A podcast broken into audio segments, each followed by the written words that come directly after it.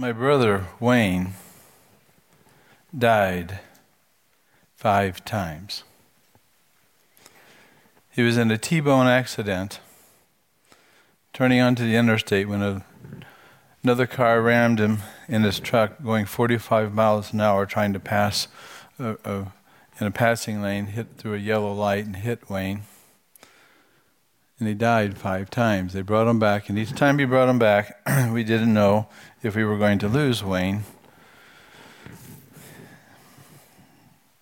The last time Wayne left us and he came back, I was with him at 3:30 in the morning. Uh, he was quadriplegic at that point. He couldn't speak. Couldn't say anything. He was, but I remember him looking at me at 3:30 in the morning, and he said, "I need to be saved. And I looked at him, not knowing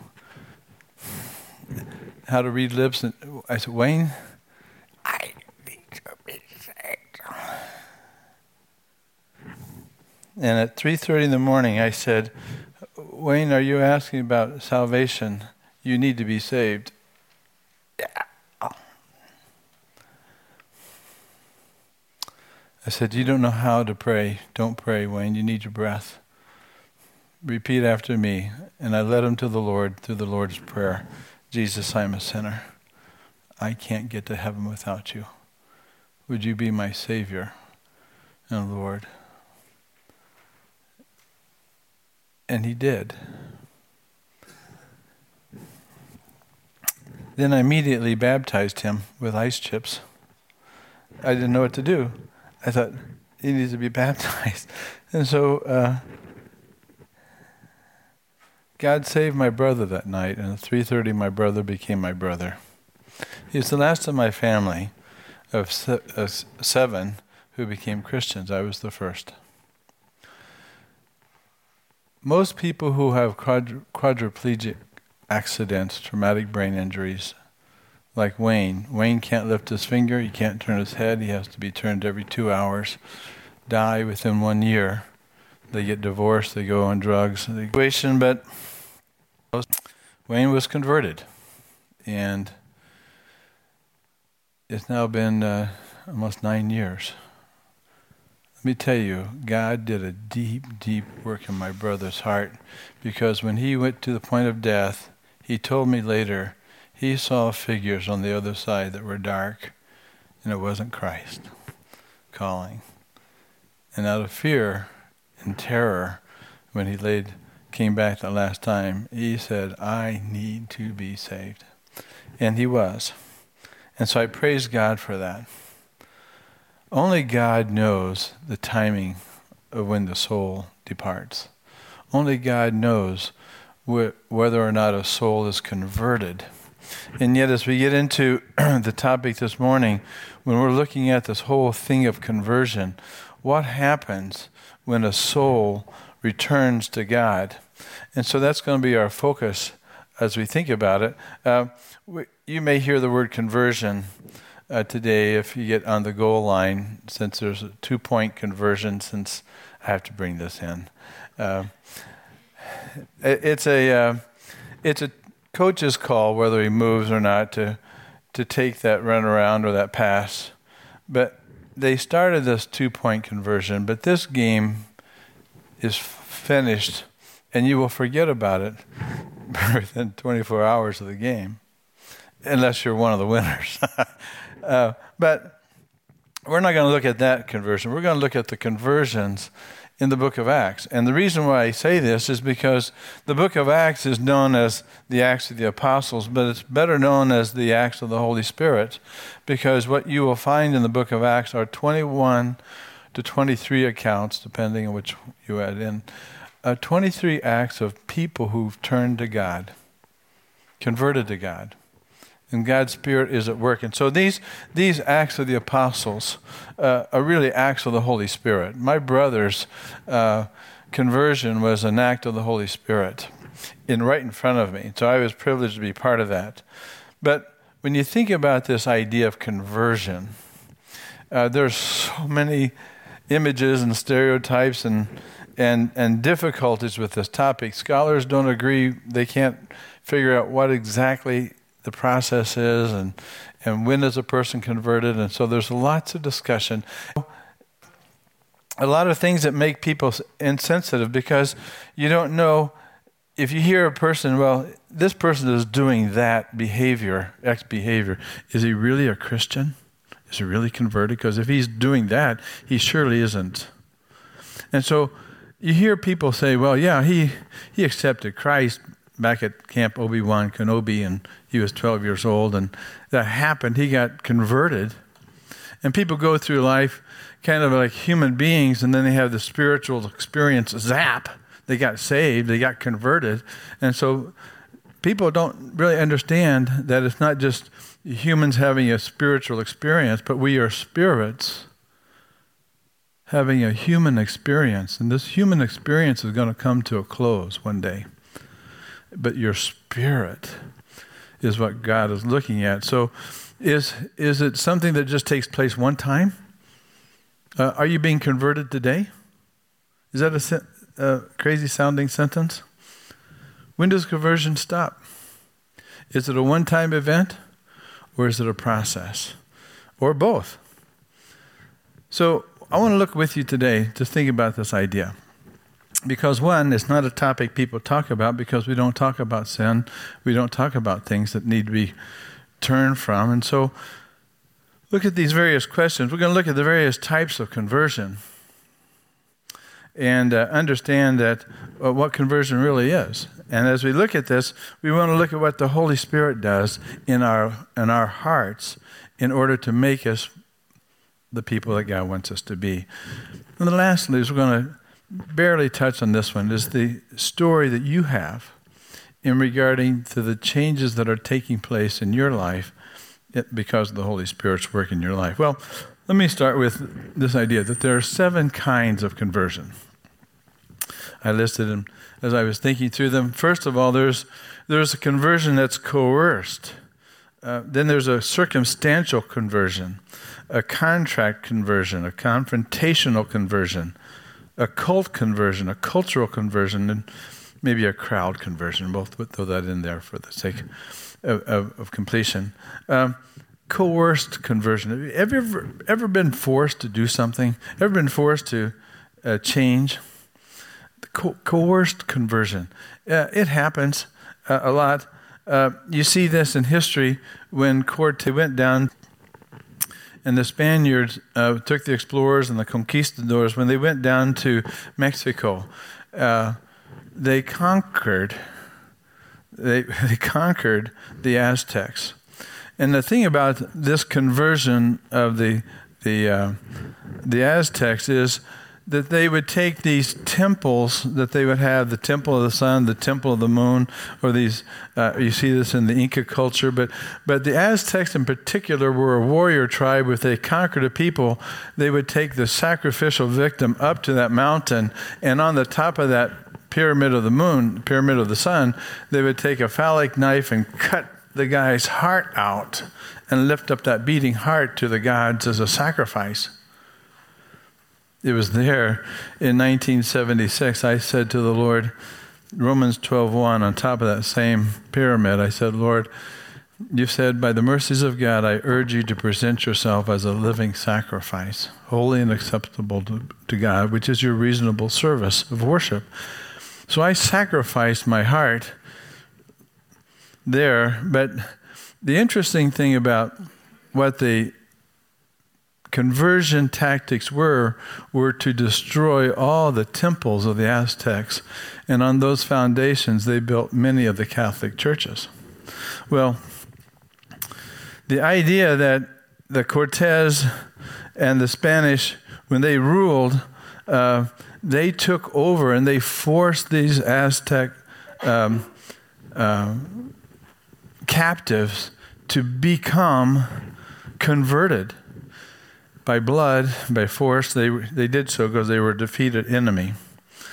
Now, what's interesting thing about this conversion is they, they it became in the 16th century uh, because of an apparition to one of the saints, Saint Margaret Mary Alacoque.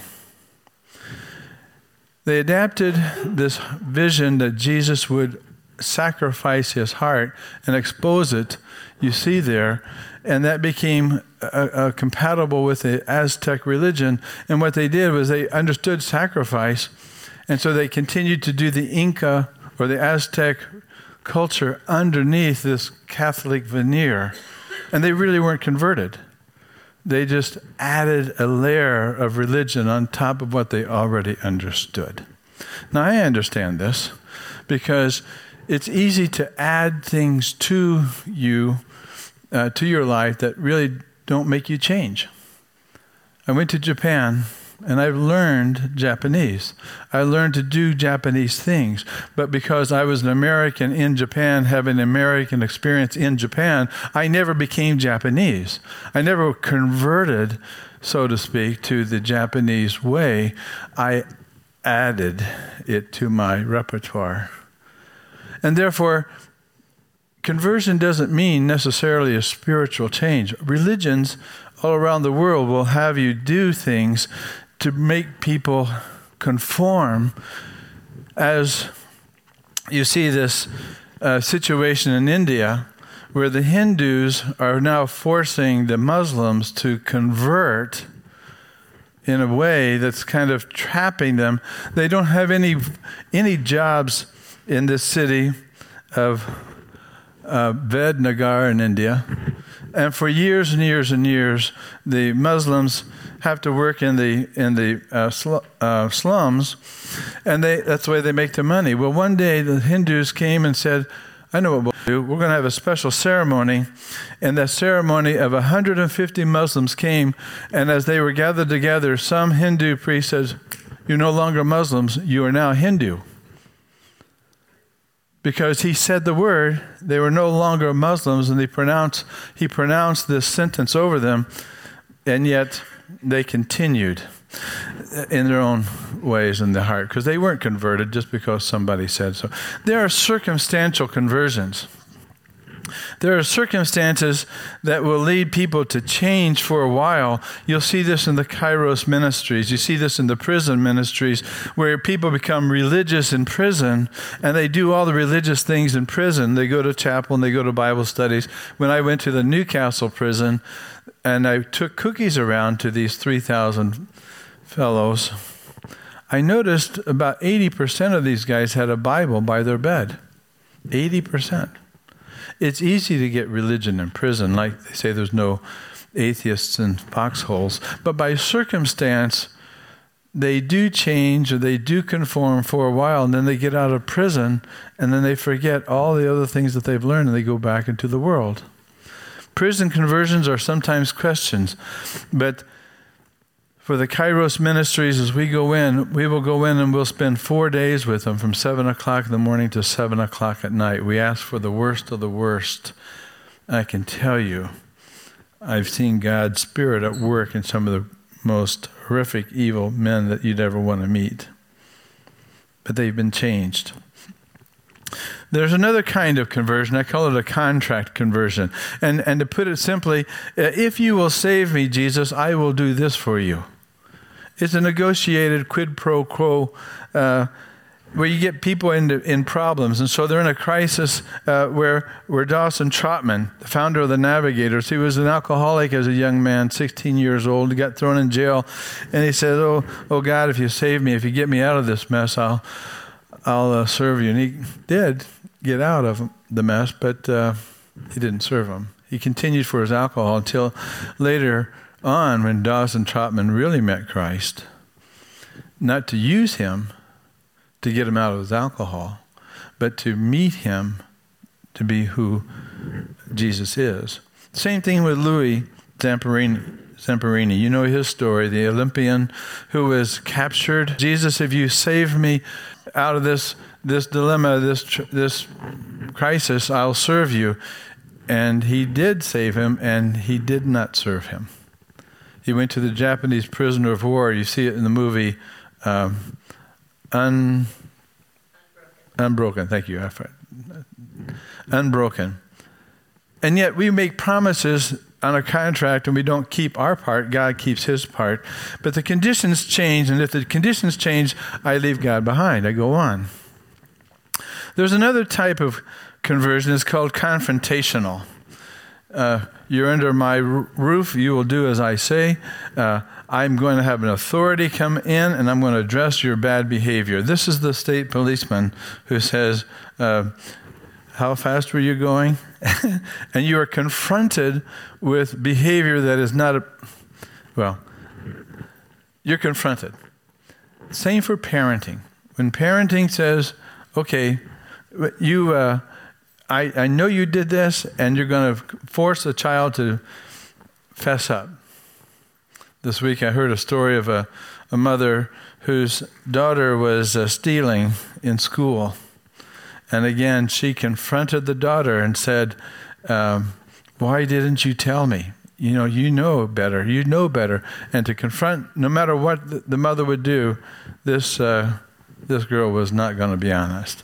But when you confront and you bring in consequences, uh, people are confronted and they change because of pressure. Remove mom and dad, remove the police, remove the authority, and they go back to their ways. It's just conditional uh, confrontational. There are other type, types of conversion you know about.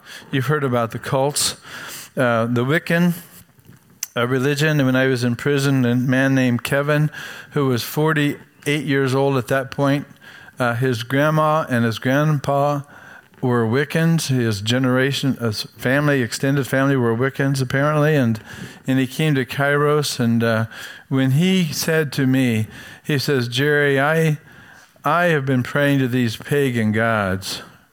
I have been, I have been involved in this cult religion. And for my, my time, I have prayed to the gods and they never showed up. I don't have what you have and these guys at Kairos have. Uh, I want to ask Christ in. I said, You can't. If you're going to be part of this Wiccan religion, you have to turn, turn away. He says, I want to turn away. And when Kevin asked Christ into his life, what happened at that moment was the experience of lightness. He says, I feel like I could fly. He says, I never felt this in my in the Wiccan religion. I I, I feel it, I just feel wonderful that the burden had been lifted off. Well, sometimes when there's pressure, the sign of pressure or sign of a cult, uh, you'll hear that that spirit says you got to, you should, you have to, and, and you will feel pressure. That's why I think for us as Christians, the mark of the Christian is not pressure, it's freedom. It's the peace. It's the joy that no one has to twist your arm because you're following Christ. When a guy in uh, the cult, uh, he was an Odin, uh, worshipped worshipped uh, another God, I said, you'd have to turn away from that religion. If it's not just a belief system, it may be a group system like the white supremacy group. There's a cult, there's a conditioning going on. And so a lot of people will, will join groups, gang members in, the, in Cleveland, the Heartless Felons. Uh, it, and we, we deal with these guys in prison. We meet with them. And what we do is we see there, there's a, a change in them. There's a change everywhere. In our culture, there's a change. You see this happening right now in the information society. We, we've adapted, we're, we're, we're doing things that we never did before. But our culture is shifting and converting. Now we're talking about globalization. Uh, Tim and I were talking about the men's prayer breakfast about this 5G um, network. Uh, asked him about. He's got some great ideas that we don't know what technology is going to do to us with this 5G. But the social networking leads us into a whole idea that we go with the crowd, we go with the culture, and so we end up missing what the Bible says. But the Bible is very clear that the kind of conversion that we as Christians need to see is something that Jesus talked about. Jesus said clearly, truly, truly, verily, verily, unless you are converted and you become like children, to understand the biblical the kingdom of heaven. And so for us, to understand biblical conversion is not about a group, it's not about a crisis, it's not about the circumstance. For us, the focus is Jesus Christ and the kingdom of Christ. And therefore, it's a whole new shift in our understanding. And that understanding comes only if you have been born again as Jesus would say to Nicodemus, I say to you, unless one is born again, you won't even be able to perceive the changes, let alone agree with them. You won't see them. For the blindness, the scales in your eyes will keep you from understanding what God wants to do. Well, Nicodemus said, Well, how can a man be born when he's old? Again, the physical, limited uh, understanding. Jesus says, You don't understand. He cannot. Uh, Jesus said, Truly, truly, I say to you, unless one is born of water and of the Spirit, he cannot enter into the kingdom of heaven. Just because you have a religious experience doesn't mean you are converted by the Spirit of God. And that's the issue that Jesus was after. And so he says, saying to them all, everywhere he went, repent, convert, turn, for the kingdom of God is at hand. And that kingdom focus is the shift in the soul that you're not thinking about what God can do for you, but you're thinking what your role now is in the kingdom. So there's an entire, entirely different. And here's your word. You've heard it before. This is the word for repentance, which we don't understand very well because it's, it's much bigger than repentance. It's much bigger than just behavior. It's a transformative change of heart, especially in your spirit. So when a person becomes a Christian, he just doesn't say the magic words, Jesus, I accept you as my Savior there's more going on than we understand. And therefore, when you think about what conversion does, when a person turns to Christ, there are changes for sure.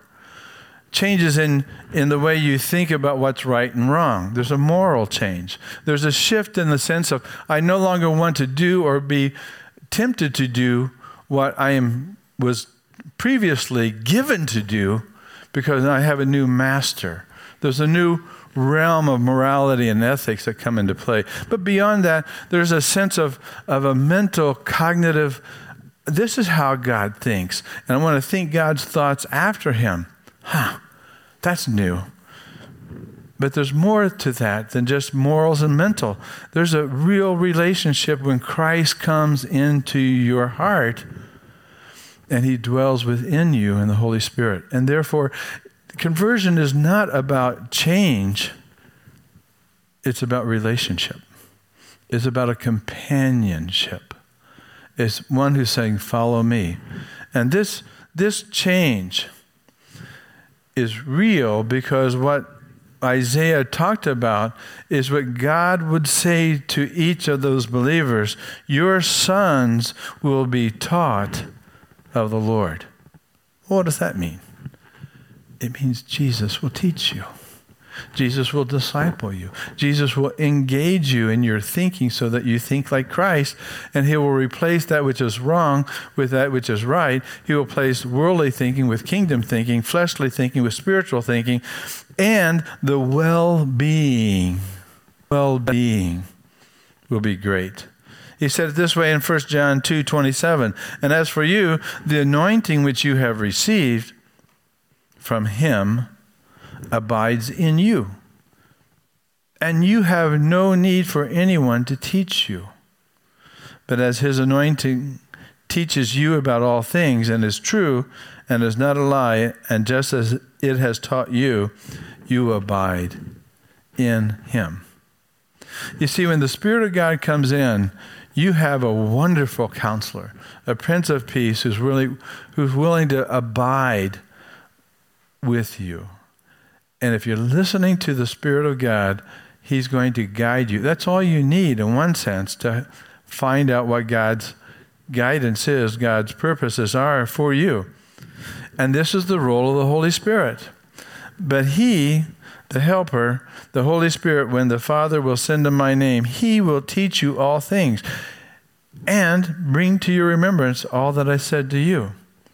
So, for those of you who think you got short term memory loss, don't worry about it. God's Spirit's got a good reminder system. He'll, he'll make sure you get to know what He wants you to know. Even in the situation where you don't know what to say, if you're trying to share with someone who's lost a, a, family member or is going through some real grief or who's going through crisis, it's the Holy Spirit that comes alongside that helps you say in the word of the moment those words that are golden words in settings of silver. For it is not you who speak, but it is the Spirit of your Father who speaks in you. So, Paul would say it this way have this attitude in yourself, which was also in Christ Jesus. And so, when you talking about biblical conversion, you're talking about having an ability to live life as Christ would live in the Spirit, to think Christ's thoughts after Him, to see as Christ would see. Talk about a radical change. That's not just a behavior. That's not just a culture. That's not just a cry. It's, it's your spirit becomes alive. And that's what metanoia means. That's what repentance means. It's a whole uh, paradigm shift in your heart it's a change in relationship. And so when Paul would go to the Gentiles, he would go to the Thessalonians, they themselves report about us what kind of reception we had with you and how you turned to God from idols to serve a living and a true God and to wait from his Son from heaven, from whom he raised from the dead, that is Jesus, who rescues us from the wrath of God to come when, when Christ comes in, what he does, as you know this very famous passage in Psalm 23, listen to this as I read David's words. The Lord is my shepherd. I've got a shepherd. I've got a companion who's coming alongside me. He's a shepherd, and I'm just a sheep. And I shall not want. I shall not lack anything. I, everything I need, my contentment is in re- relationship with this one who's shepherding me. He's watching over me. And David will go on to say, He makes me lie down in green pastures. Rest, quietness, stillness. When somebody turns to the Lord, the idea of perfect peace overcomes the spirit because whatever else is outside of you, all those things are coming to force you to change. Jesus does it just the opposite. He goes inside to change you from inside out. He leads me beside quiet waters, and He restores my soul. He restores my soul. Now that takes place for every believer who calls upon the name of Christ. It did for Wayne, it did for Kevin, it did for me, it does for you. But the idea that conversion is a constant restoring. God's Spirit isn't done because you made this decision 25 years ago, whenever. He restores, present tense, and He guides me, present tense in the paths of righteousness for his name's sake. And even though I walk through the valley of the shadow of death, I no longer walk in the shadow of death. I walk in the shadow of the shepherd. He's right by my side. I'm right by his side. I walk without fear because if there's something coming at me, I've got one that'll take care of it.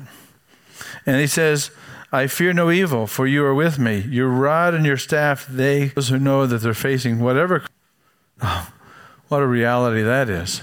For those who know that they're facing whatever crisis, to know that you're not facing it alone, but you're facing it with Christ, and that should give you real comfort. You prepare a table before me in the presence of mine enemies. I'm about to be attacked, and you're asking me to sit down at a table to relax. You're not worried about this. No, because I'm going to take care of them. You, you have the victory. You just sit down with me. In my presence of mine enemies, I don't have to worry about those things. And you have anointed my head with oil. my cup overflows. Surely goodness and mercy will follow me all the days of my life, and I will dwell in the house of the Lord forever.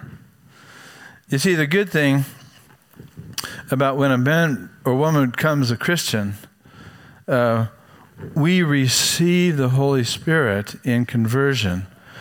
And Paul says we haven't received the Spirit of the world. We don't think like the world any longer, but we have a Spirit who is from God, that we might know the things freely given to us by the Lord. And so when somebody comes to to the point of conversion, what the Spirit of God does is He changes the human heart direction to really have an affection for Christ, to have a desire to follow Christ. And so that man, that woman becomes the most glorified person. To be converted means you become the true person that God always intended you to be. Therefore, I don't have to worry about the crowds or conforming to a group. If you are a woman converted by the Spirit of God, you become a glorious daughter. And that's all you need to be, who God made you to be. And God wants you to know that. And in coming to Christ, you come to Christ saying what Christ says. If we confess, what's confess mean? With fess. Professor. I say the same things. Whatever God says about sin, I say about sin. Whatever God says is true, I say is true. I agree with. Confession is simply agreeing, and that's the work of the Holy Spirit reminding you that this is what the Father says. And you say, Yeah, okay, I agree with that. Eh, but look what happens. If you confess your sins, as it says in John, He is faithful and just to forgive us our sins Everyone should have the deep experience of what forgiveness is at the heart. So even though you've done all these things, don't turn to those, Samuel said, because they won't deliver you. But if you turn back to Christ, he will cleanse you from all unrighteousness. That's what the Spirit of God does. And therefore, day by day, conversion takes place as we go and we find our things dropping off, as you'll see in the story of Paul. Uh, Paul was this raging rabbi who couldn't love people because he's so in, interested in hurting people and protecting his own tribal thinking. The Spirit of God made him a lover. The Spirit of God makes us lovers. And therefore, we turn to the truth. Vert, V-E-R, convert, convert. It has to do with this idea of turning back to God, turning away from idolatry, turning from sinful ways, unbelief, but we turn back to the truth. And Jesus says, I am the truth. And when we turn back, Christ lifts us up and he brings us out of the pit of destruction. He takes our feet and puts them on solid ground we become solid people. But notice what David said in that psalm I put a new song. Even those of you who don't sing, you'll get a new song. But he'll put a song in your heart. And many will see and fear and they will trust in the Lord. You see, this is what this is what the whole process is of meeting this author who's telling us a story. You know, the C.S. Lewis book this is the last book that he wrote, Till We Have Faces. Anybody read that book? Difficult book to read, but it's a story about two women, uh, Orual, but Orual, one is the daughter of a king, and the first part of the book is about her raging against God, angry against God because the, her lot in life, her father died, her, her mother died, and her father was just not a kind man. I would say, Orual, you cover up your face because no man would ever want to be with you. You're an ugly woman. She became the queen, and the whole story of her life is so angry. She became a controlling queen, and she would destroy people and destroy relationships, and very harsh queen. Her sister, her sister was the one who became the beautiful woman who was carried away. And uh, she was the spiritual person. And so Orual, the sister, uh, the unbeliever, and her sister became the beautiful one. But the story is said that when she was raging against God, the first three chapters are God can't speak to her because she is not, she doesn't have her own face. Until she is who she is, honest before God, God will never speak to her because she's presenting something that's really not her. And that's what Paul that's what Paul understood.